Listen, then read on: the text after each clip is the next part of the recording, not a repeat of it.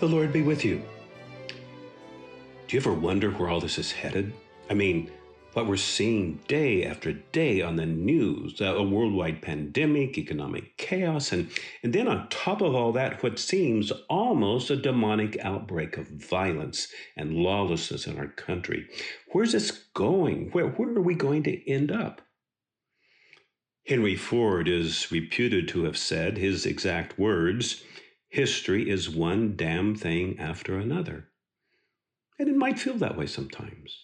And you know, if you take God out of the equation, it's not going to make any sense. So let's take a few moments a day as followers of Jesus to get our bearings. I remember when I was a boy going on road trips with my family that sometimes my dad would pull the car off the road and unfold the map and say, "I need to get my bearings. I need to figure out where we're headed." So let's get our bearings today. And there's a wonderful Bible passage that helps me get my bearings when I'm wondering, what is God's plan? Where are we headed? I'm looking at Ephesians chapter 1, verses 9 and 10 that I read. God has made known to us the mystery of his will, according to his good pleasure that he set forth in Christ as a plan for the fullness of time, to gather up all things in Christ, things in heaven and things on earth.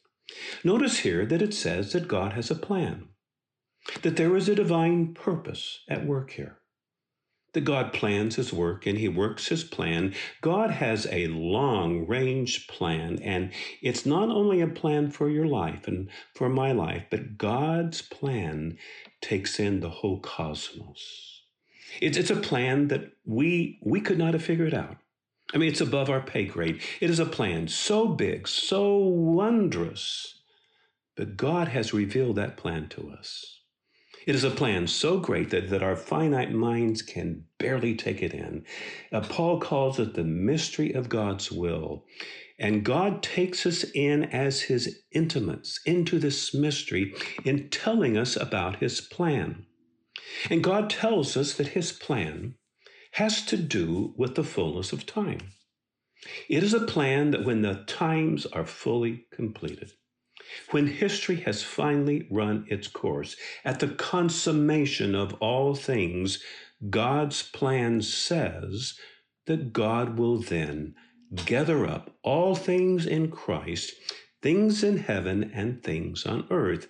That means every person, every thing, no exception. So here we begin to get our bearings that God has an eternal purpose, a plan, and that is to bring everything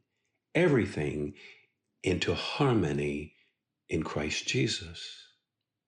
And that means that all things will one day come under the lordship of Jesus Christ, whether willingly or unwillingly. Paul speaks of this gathering up of all things in Christ over in the book of Philippians chapter 2. Every knee shall bow in heaven and earth and confess that Jesus Christ is Lord. Because you see, it is sin that is dividing us today. It is sin that tears us apart. But God has a plan, that in the fullness of time, God will gather up all things into harmony in Christ. Over in the book of Colossians chapter 1, it says, "For in Christ all things in heaven and on earth were created, and in Christ all things hold together." So it all begins with Christ. And with Christ, God will bring it all together so that in the fullness of time, God will gather up everything that is broken, all that is divided. God will reconcile and bring it all together into harmony in Christ, who in his body joins heaven and earth. William Tyndale was the first person to take the Hebrew Old Testament and the Greek New Testament and to translate them into English. William Tyndale was fluent in 7 languages, and he worked really hard in trying to come up with just the right English word to convey Jesus bringing all things together through his cross. But William Tyndale couldn't find the right English word to express that. So William Tyndale, he invented a word. He called it at one ment.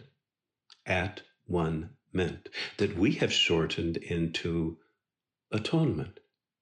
And that is the gospel good news, that on the cross, Jesus brought at one ment, atonement, bringing upon himself all of my sin, all of your sin, the sin of the whole world. Jesus took it as his sin. He paid the price, bringing at one ment, atonement, so that in the fullness of time, when history had run its course, God will gather up all things in Christ.